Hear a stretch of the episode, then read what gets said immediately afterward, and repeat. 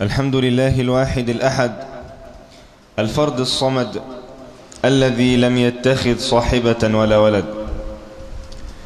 الحمد لله الذي أعز أولياءه ونصر جنده وهزم الأحزاب وحده. الحمد لله الذي جعل أياما في هذه الدنيا تظهر فيها قدرته مطلقة واضحة هي أيام الله سبحانه وتعالى. الحمد لله الذي قدر يوما تجمع فيه الخلائق هو يوم الدين يقتص الله عز وجل فيه للمظلوم من الظالم. الحمد لله رب العالمين. وأصلي وأسلم على سيد الخلق أجمعين محمد صلى الله عليه وسلم. بلغ الرسالة وأدى الأمانة ونصح للأمة فما ترك خيرا إلا ودلنا عليه وما ترك شرا إلا وحذرنا منه. فصلاة وسلاما دائمين من رب العالمين على أشرف المرسلين محمد صلى الله عليه وسلم. يا أيها الذين آمنوا اتقوا الله اتقوا الله حق تقاته ولا تموتن إلا وأنتم مسلمون. أما بعد أحبتي في الله في هذه الأيام من الله عز وجل علينا وأدركنا هذا الشهر العظيم شهر الله المحرم. هذا الشهر الذي حدثت فيه من المعجزات والآيات فيه يوم من أيام الله سبحانه وتعالى ويوم عاشوراء. هذا الشهر العظيم فيه من الآيات والعبر. هذا الشهر قال عنه النبي صلى الله عليه وسلم أفضل الصيام بعد رمضان صيام شهر الله المحرم. في هذا الشهر يوم عاشوراء. هذا اليوم العظيم الذي هو يوم من أيام الله والأيام كلها لله. ولكن حينما يطلق هذا اللفظ أيام الله أي هذا اليوم الذي تظهر فيه قدرة الله جلية واضحة لا ينازع فيها أحد ولا يماري فيها أحد. لكن أهل الإيمان يعلمون ذلك في كل يوم. يبصرون قدرة الله المطلقة في كل يوم. قال ربنا سبحانه وتعالى كل يوم هو في شأن. في كل لحظة من اللحظات تمر في هذه الدنيا لله عز وجل فيها فعل عجيب وشأن غريب ينصر فيها في هذه اللحظات ينصر فيها مظلوما ويقسم ظالما ويرزق هذا ويمنع هذا. فكل يوم هو في شأن. ولكن من رحمته بالخلق أن قدر أياما معينة وأياما محددة. قدر هذه الأيام تظهر فيها قدرته واضحة لكل الناس. وهذا من معالم اسم الله عز وجل الظاهر أنه يقدر أياما يظهر فيها القدرة المطلقة. حتى يراها كل الناس فلا يماري أحد ولا يجادل أحد.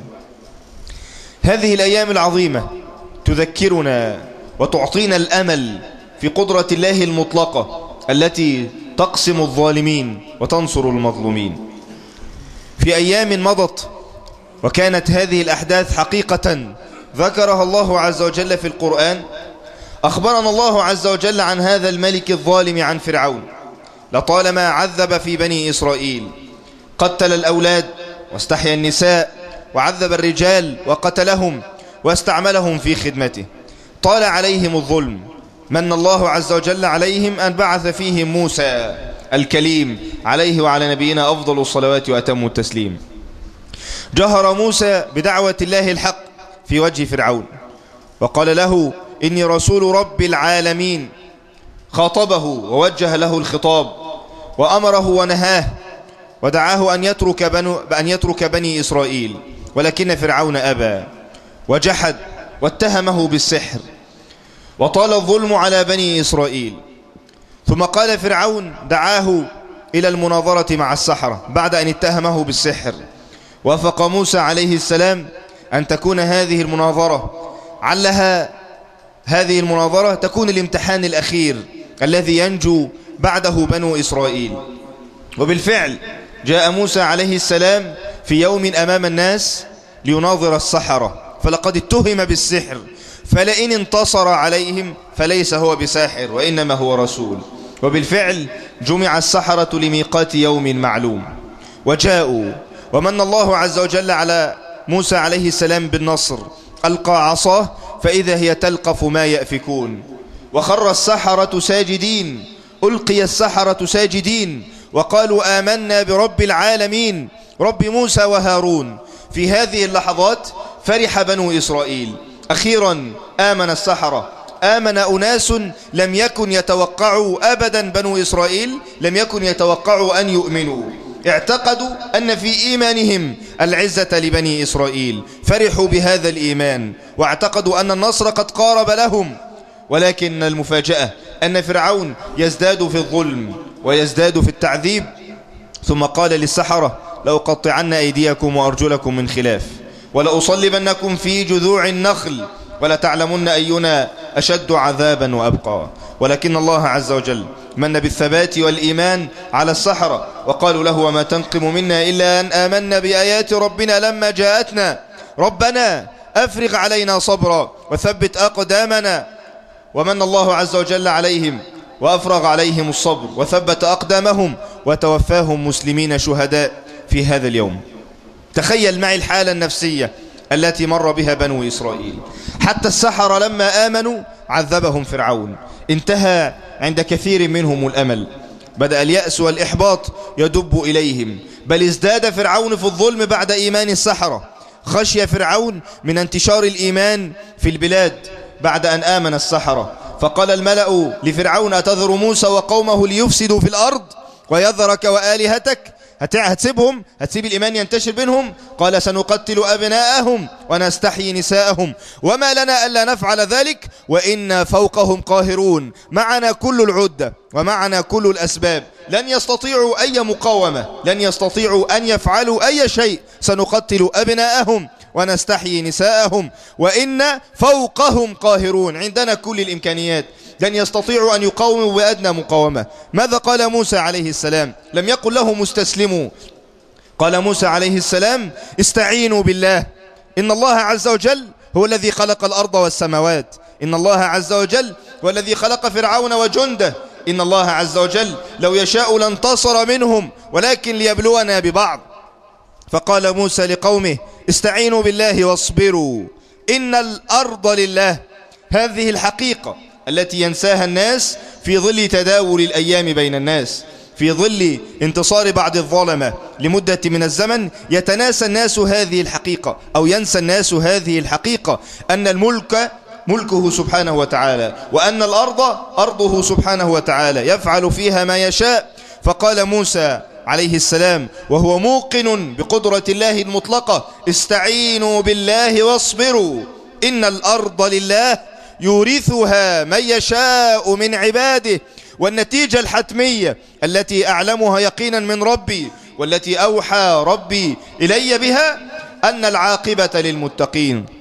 استعينوا لله واصبروا. إن الأرض لله يورثها من يشاء من عباده والعاقبة للمتقين. فلما أخبرهم موسى بهذه الحقيقة قالوا وماذا فعل الإيمان؟ وماذا فعل الوحي؟ وماذا فعلت الطاعات؟ وماذا فعلت الدعوة؟ وماذا فعلت التربية؟ وماذا فعل التعليم؟ أذينا من قبل أن تأتينا ومن بعد ما جئتنا. لم يحدث أي تغيير بمجيئك يا موسى. لم يحدث أي تغيير بنزول الوحي. لم يحدث أي تغيير بتكليم الله عز وجل لك. قال له موسى عليه السلام وهو موقن بقدرة الله عز وجل. عسى ربكم أن يهلك عدوكم ويستخلفكم في الأرض. عسى أن يأتي يوم ترون فيه عدوكم بأعينكم وقد نصركم الله عز وجل عليه. تخيل وبنو إسرائيل يستمعون إلى هذه الكلمات من نبي الله موسى الموقن بقدرة الله. عسى ربكم أن يهلك عدوكم. تخيل بنو إسرائيل. معقول؟ هل يمكن أن يأتي يوم يهلك, يهلك الله عز وجل فيه هذا الظالم؟ هل من الممكن أن يأتي يوم يهلك الله عز وجل فرعون وجنوده؟ كيف؟ ومتى؟ وكيف يحدث ذلك؟ وهم فوقنا قاهرون. كيف يحدث ذلك؟ ونحن ضعفاء لا نملك شيء. ومتى سيحدث ذلك؟ لقد ظللنا في هذا التعذيب والظلم سنوات. هل بالفعل سيأتي يوم نرى فيه الشمس نرى فيه الضوء نرى فيه النور نرى فيه الإيمان؟ هل من الممكن أن هذا الفرعون الظالم يهلكه الله عز وجل وكيف يأتي إليه للاك وقد أخذ بكل الأسباب والاحتياطات للنجاة؟ كيف يهلكه الله عز وجل وقد بنى لنفسه قصرا عظيما؟ كيف يهلكه الله عز وجل وقد اتخذ من العدة والجنود ما أخذ؟ كيف يهلكه الله؟ ولكن هذه كلمات الناس الذين لم يبصروا قدرة الله المطلقة. لكن موسى عليه السلام قال عسى ربكم أن يهلك عدوكم ويستخلفكم في الأرض. أنتم الآن تمتحنون, تمتحنون بامتحان البلاء والشدة. غدا يكون الامتحان بالتمكين. إذا هي مجرد امتحانات. مجرد أن الله عز وجل يمتحنك بهذا الظالم. وأن الله عز وجل لو أراد أن يهلك هذا الظالم ببعوضة لأهلكه. وبالفعل قدر الله عز وجل هذا اليوم.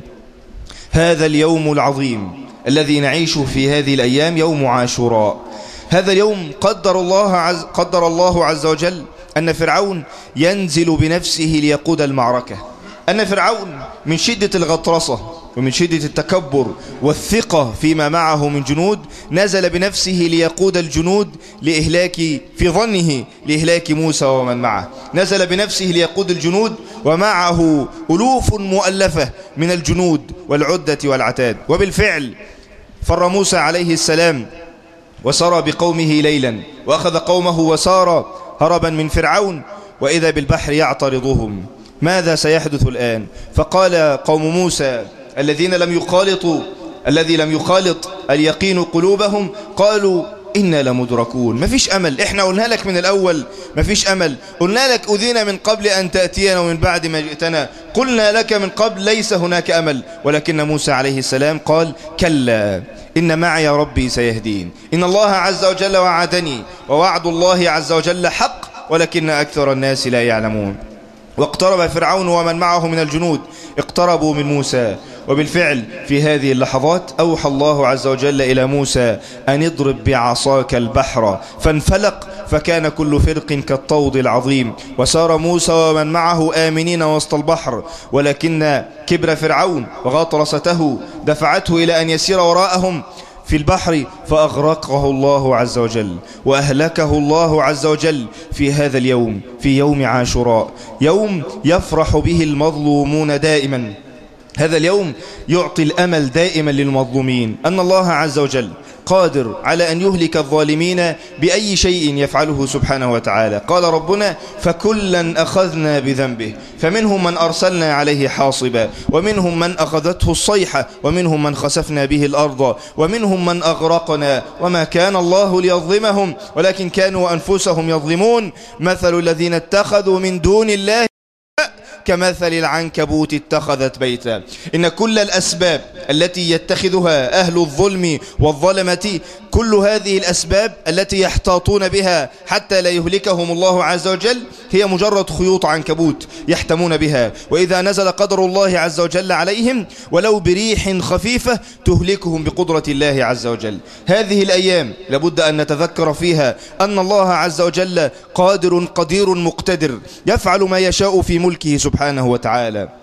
ومن رحمته أن قدر هذه الأيام مثل يوم عاشوراء يوم من أيام الله. وابتدأ موسى عليه السلام دعوته مع قومه أيضا كما أمره الله عز وجل وذكرهم بأيام الله. إن أيام الله عز وجل تترى على مدار, السم... على مدار الزمان. في يوم أهلك الله عز وجل وأغرق فيه قوم نوح وفي يوم أهلك فيه عاد وفي يوم أهلك فيه ثمود وفي يوم وفي يوم وفي يوم وفي يوم. هذه الأيام التي حدثت ونرى بأعيننا أمثالها في هذه الحياة أيام يهلك الله عز وجل فيها الظالمين أيام يرسل الله عز وجل فيها رياح مجرد هواء على دولة كاملة لطالما تجبرت وطغت وعتت في الأرض فسادا تقف حائرة تائهة أمام مجرد رياح أرسلها الله عز وجل أو زلزال أو بركان إن قدرة الله عز وجل مطلقة ولكن أكثر الناس لا يعلمون.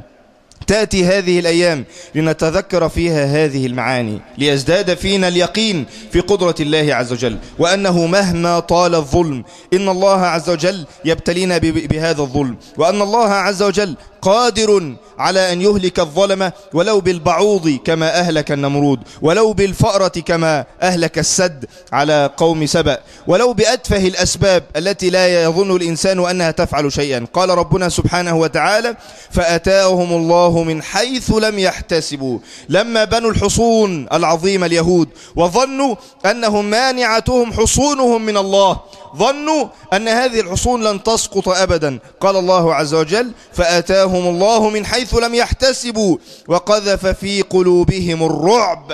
أتاهم من حيث لم يعتقدوا. أتاهم من الخوف.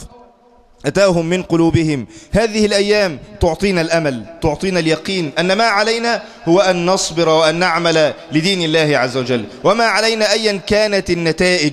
لابد الإنسان أن يصبر وأن يصابر وأن يعمل لدين الله عز وجل. وأن يجاهد لنصرة دين الله عز وجل. ولا ينشغل بطغيان الظالمين. فإن الله عز وجل ضارب لهم موعدا لن يخلفوه أبدا إما في الدنيا وإما في الآخرة. ونحن, ونحن نرضى بقضاء الله عز وجل.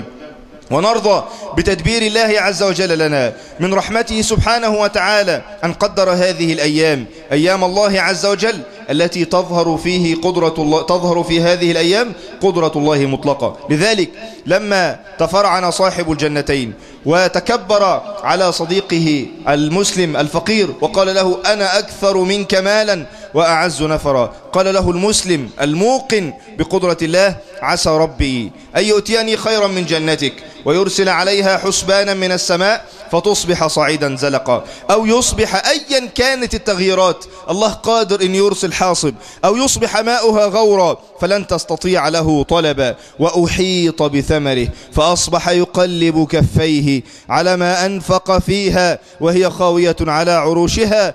ويقول يا ليتني لم أشرك بربي أحدا. ولم تكن له فئة ينصرونه من دون الله وما كان منتصرا هنالك الولاية لله الحق. وفي قراءة هنالك الولاية لله الحق. هنالك أي في هذه اللحظات في هذا اليوم تحديدا ظهرت قدرة الله المطلقة. هنالك الولاية أي هنالك الملك لله وحده سبحانه وتعالى في هذا اليوم تحديدا ظهر لكل الناس للظالم وللمظلوم لكل الناس ظهر لهم أن الملك لا يكون إلا له. وحده سبحانه وتعالى. أن لا إله إلا الله وحده سبحانه وتعالى. نصر عبده وأعز جنده وهزم الأحزاب وحده. فلا شيء بعده سبحانه وتعالى. تأتي هذه الأيام التي نعيشها لتذكرنا بهذه الحقائق التي حدثت فعلا في هذه الدنيا حدثت ولم نراها بأعيننا ولكننا نراها بقلوبنا لأن الله أخبرنا بها في كتابه. قال ربنا ألم ترى كيف فعل ربك بأصحاب الفيل؟ ألم ترى كيف فعل ربك بعاد؟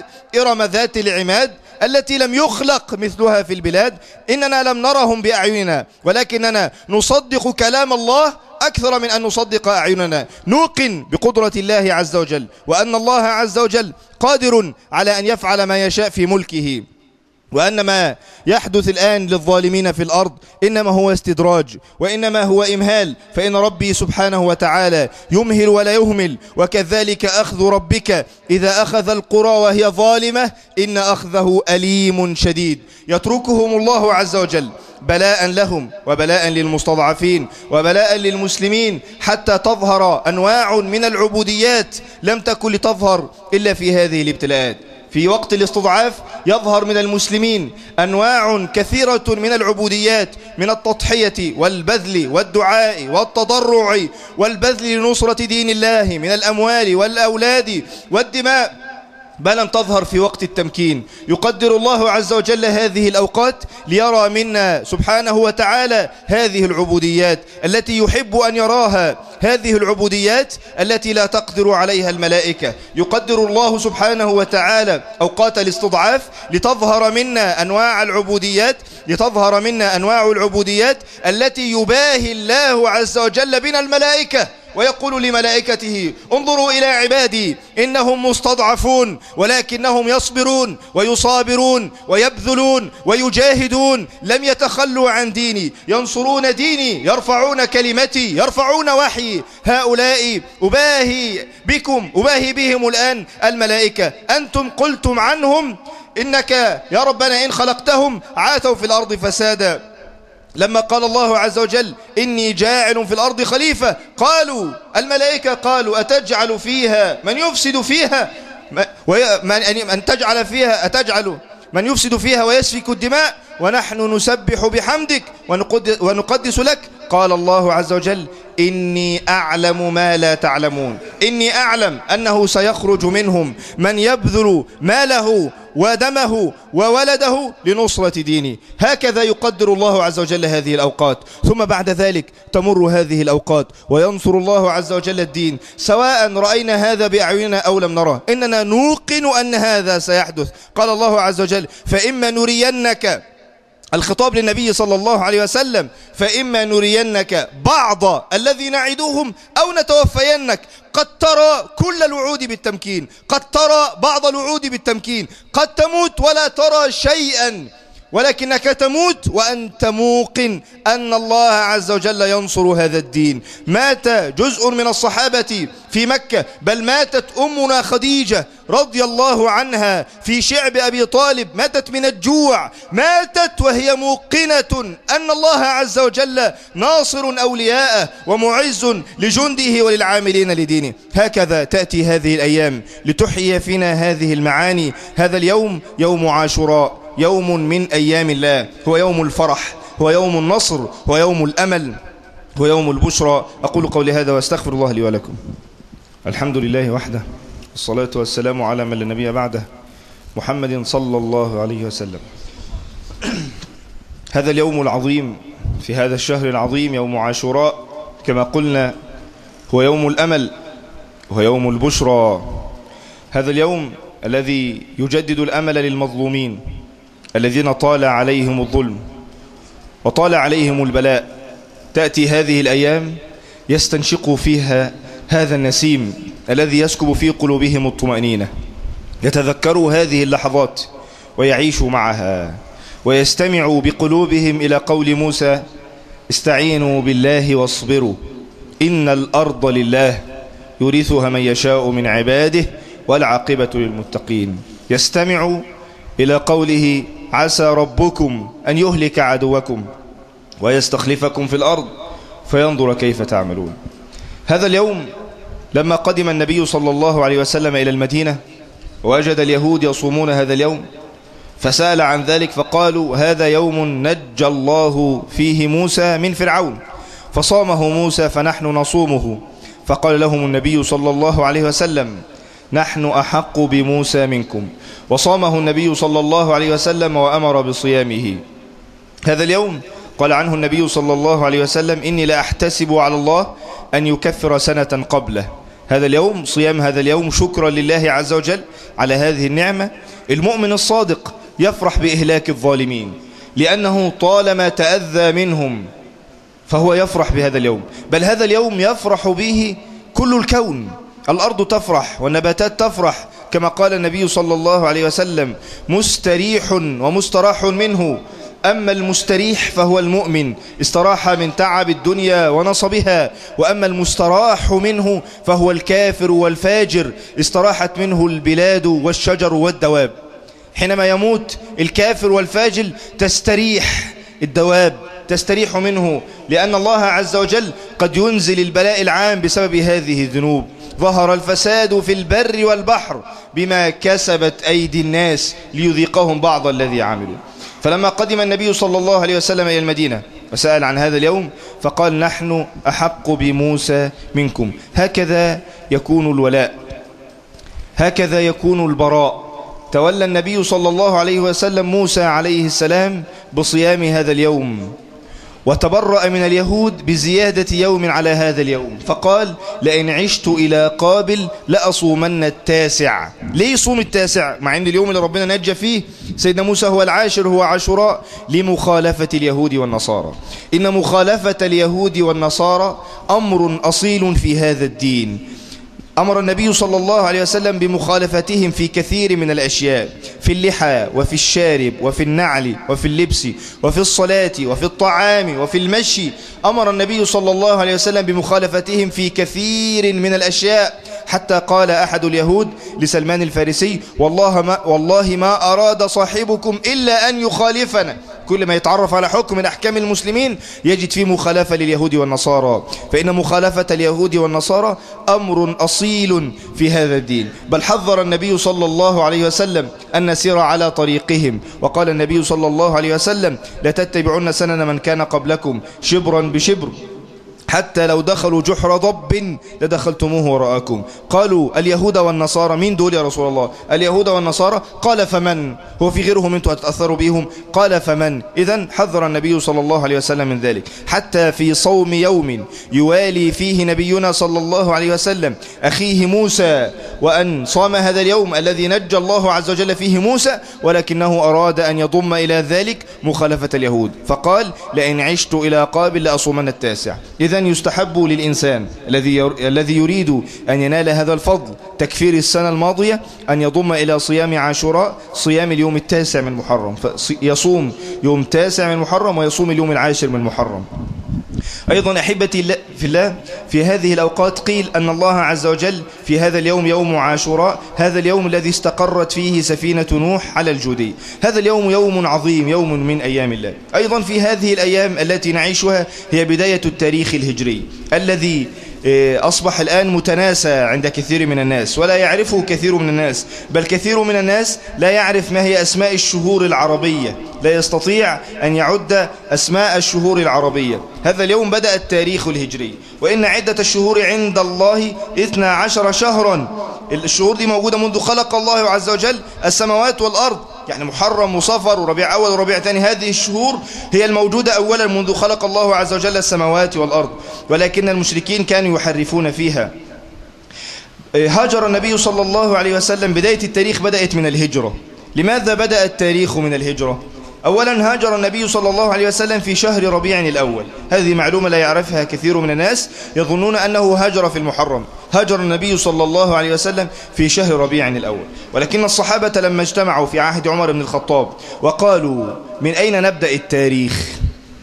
اختلفوا أولا من أين يبدأ التاريخ الهجري؟ هل من مولده صلى الله عليه وسلم أم من هجرته أم من مبعثه أم من وفاته صلى الله عليه وسلم. اختاروا أربع مناسبات إما مولده أو المبعث أو الهجرة أو الوفاة. وبعد تداول من الصحابة وفقهم الله عز وجل واجتمعوا على ذلك. ولا تجتمع أمة النبي صلى الله عليه وسلم على ضلالة. وقال النبي صلى الله عليه وسلم عليكم بسنتي وسنة الخلفاء الراشدين من بعدي. اجتمع الثلاثة من الخلفاء الراشدين عمر وعثمان وعلي كما أشار ابن حجر أن الثلاثة اجتمعوا على أن تكون البداية من الهجرة. وهذا من توفيق الله عز وجل لهم. لماذا كانت البداية من الهجرة؟ لأن ديننا أحبتي في الله هو دين بذل وعمل. الدين لا يتعلق بالأشخاص. فقال الله عز وجل للنبي صلى الله عليه وسلم وما محمد إلا رسول قد خلت من قبله الرسل. أفإن مات أو قتل انقلبتم على أعقابكم. إن هذا الدين مرتبط بالبذل. ولن يكون لنا تاريخ أبدا إلا أن يكون لنا دولة يطبق فيها شرع الله عز وجل. بدأت كتابة التاريخ من يوم أن كان للمسلمين دولة في المدينة. لما كانوا في مكة لم يكتب لهم تاريخ لم يفعلوا شيئا يكتب به التاريخ. فلما هاجروا إلى المدينة وأمن النبي صلى الله عليه وسلم وأصحابه وصلوا لله عز وجل آمنين كتبوا التاريخ من هذه اللحظات. إذا بداية التاريخ من الهجرة تدل أن هذا الدين لا يتعلق بالأشخاص بمولد أحد أو بوفاته أن هذا الدين يتعلق بالبذل. يكتب لنا تاريخ حينما نبذل لهذا الدين ونترك الأرض والمال لنصرة الدين. حينما لا نفعل ذلك نكون في ذيل الأمم ولا يكتب لنا تاريخ. حتى لو انتسبنا إلى النبي صلى الله عليه وسلم أو انتسبنا إلى الإسلام هذا الانتساب لا يرفعنا. ال الذي يرفع هذه الأمة أن تبذل. كنتم خير أمة أخرجت للناس بسبب أفعالكم تأمرون بالمعروف وتنهون لقد أخرجنا للناس ورفعنا الله عز وجل خير أمة بسبب ما نبذل من أفعال ومن طاعات. فلو تخلينا عن البذل لدين الله عز وجل لم يكن لنا تاريخ. وبالفعل التاريخ الهجري الآن أصبح منسيا في كثير من الدول. حينما تعود الأمة في مقدمة الأمم وتبذل ويبذل المسلمون لنصرة دينهم ويهجرون ما نهى الله عز وجل عنه يكتب لنا التاريخ مرة أخرى ويصدر التاريخ الهجري مرة أخرى. إذا أحبتي في الله من الله عز وجل على هذه الأمة أن كان التاريخ من الهجرة. أيضا ذكر الإمام ابن حجر لماذا بدأوا من المحرم ولم يبدأوا من ربيع الأول؟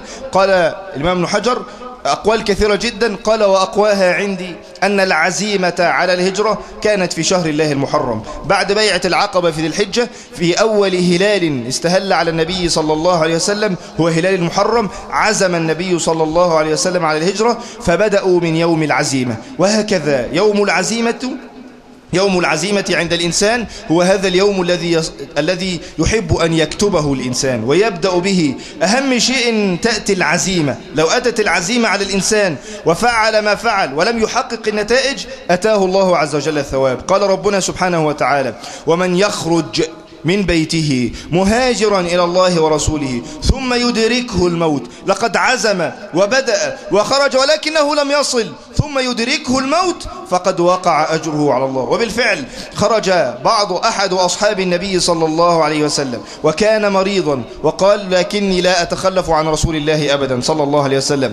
وخرج مهاجرا وهو مريض. ثم في بدايات الطريق وهو خارج مهاجر من مكة إلى المدينة أتاه ملك الموت فوضع يده وضع يده اليمنى على يده اليسرى وقال هذه يدي أبايعك يا رسول الله صلى الله عليه وسلم.